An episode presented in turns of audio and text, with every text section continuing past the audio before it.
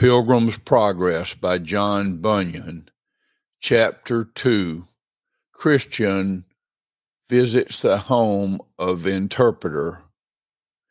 Then the interpreter took Christian into a little room where two children were seated, each in his own chair. The name of the older was Passion, and the name of the other was Patience. Obviously, Passion was not at all content, while Patience was very quiet.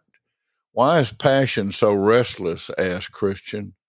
"Their governess wants them to wait for their best things until next year," said the interpreter, "but Passion wants all of his best things now, while Patience is willing to wait."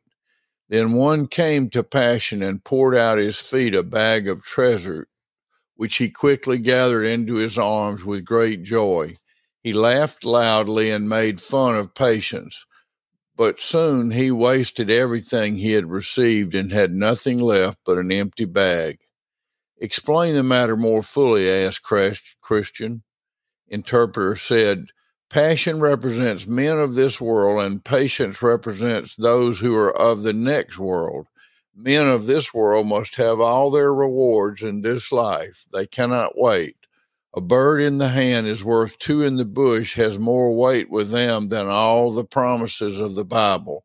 But they soon go through what they have, and at the end of life they have nothing at all." "Now I see," said Christian, "that Patience has the better wisdom for many reasons. First, he waits for the best things. Second, he will enjoy the glory of his rewards when the other has nothing but rags." Interpreter responded, "Yes, and you may add this also. The glory of the next world will never pass away or wear out, but the glories of this life are soon gone. Therefore it is said of a certain rich man, 'In thy lifetime thou receivedest thy good things, and likewise Lazarus the evil things. But now he is comforted, and thou art tormented.'" Christian said, "Then I judge it is best not to covet things of this world, but to wait for the good things to come." Interpreter answered, "You speak the truth. The things that are seen are temporal, but the things that are not seen are eternal. Yet present things are all so close to our fleshly appetites, and eternal things so far from our souls. We are apt to yield to our carnal desires rather than wait for the satisfaction of the eternal. Thus we become joined to the things of this world and so lose our future reward."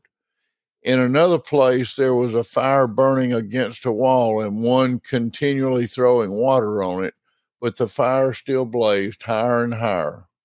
"What is the purpose?" asked Christian. Interpreter responded, "This fire is the work of God's grace in the heart. The person throwing water on it is the devil. Still you see the fire burns brighter. Come around the wall here and you will see why." On the other side of the wall was a person secretly pouring oil on the fire. This shows you why it is hard for the tempted to understand how God's grace is maintained in the soul. This is the way Christ continues to supply grace in the soul of the believer through all the cold showers of the world and the temptations of the devil. From there, they went out into a beautiful park and came to a stately palace on top of which radiant persons clothed in gold. The sight filled Christian with wonder. He said, "May we go in?"